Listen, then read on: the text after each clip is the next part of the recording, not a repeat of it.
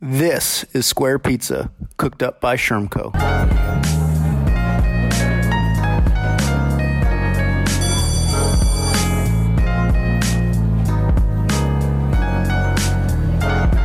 Hey, everybody. Happy Friday. Um, week 23 COVID reflections already. Uh, hopefully, you noticed the new thumbnail. So, shout out to Julia on our team for keeping things fresh um, and give us giving us a new thumbnail for this content. Uh, going to talk about a few things here today, as always, from this week, uh, at least in North Carolina and in a few other states. This was the first week of school, um, and specifically in North Carolina, uh, it was fully remote in most districts. I think about 60 or 70 percent of the 100 districts across the state went remote, and a few others are doing hybrid and a mix of other things. Um, so, one reflection, you know, went a little rough, I think, for a lot of people. Um, Monday, when it started, the statewide login system crashed, and so couldn't work and did not work. Um, in a number of cities across the state, they're now scrambling to find more hotspots to support families so they can um, ensure they at least have the hardware and the online capabilities to connect to um, support remote learning. I think there's just been kind of a number of um, mishaps, which probably to be expected, right?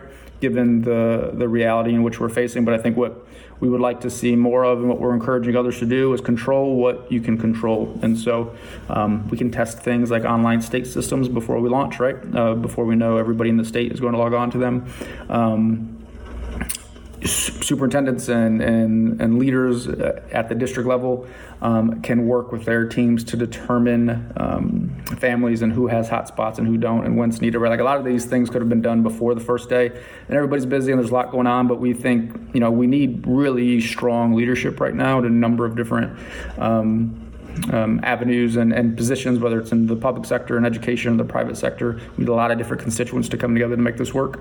Um, and so we want to see more leadership, and we're hoping some of these things will happen moving forward.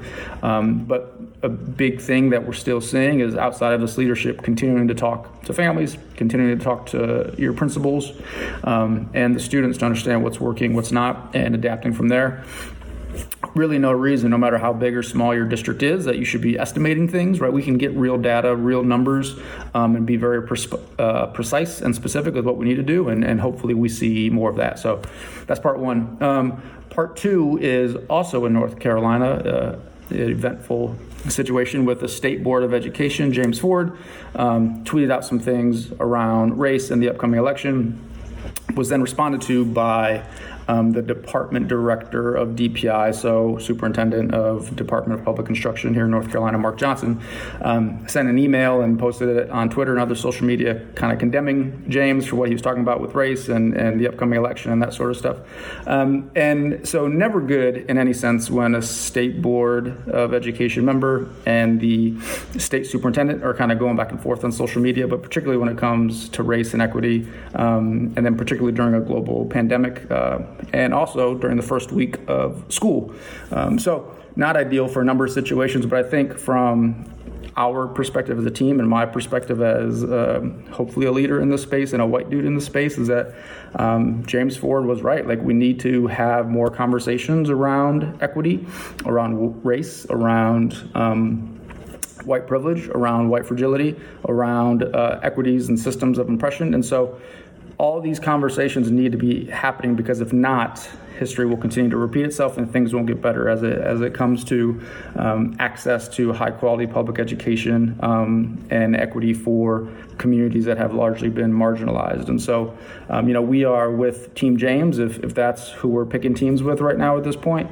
Um, but we think, you know, going back and forth on Twitter is not going to do it. Um, but we do think, to James' point, that having these conversations um, to make sure these conversations are happening, but then to ensure we have the right systems in place to just move forward with these conversations, to talk about these things, um, to create spaces for it, to create professional development for it, and then understand how these systems are affecting public education. Um, we would like to see more of that. And so we commend James for um, speaking truth to power for speaking about his um, experience, but also what he believes needs to be done, um, which which we agree with. And so, if you haven't seen that, whether you're in North Carolina or not, would certainly encourage you to see James' statements and also kind of the back and forth. But we're happy to see a lot of educators and a lot of leaders across the state coming into to James's side to support him, um, but also to support the notion that we need to be having these conversations to ensure um, all students and all families have access to um, equitable education outcomes. And so, certainly an eventful week here in North Carolina, but also a few other states across the country that we've been eyeing.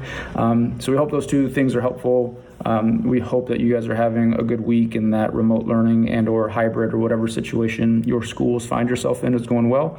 Um, but we love to kind of hear your thoughts. So send us any thoughts about how those are happening with you um, across the state. Have a good weekend. We'll see you next week.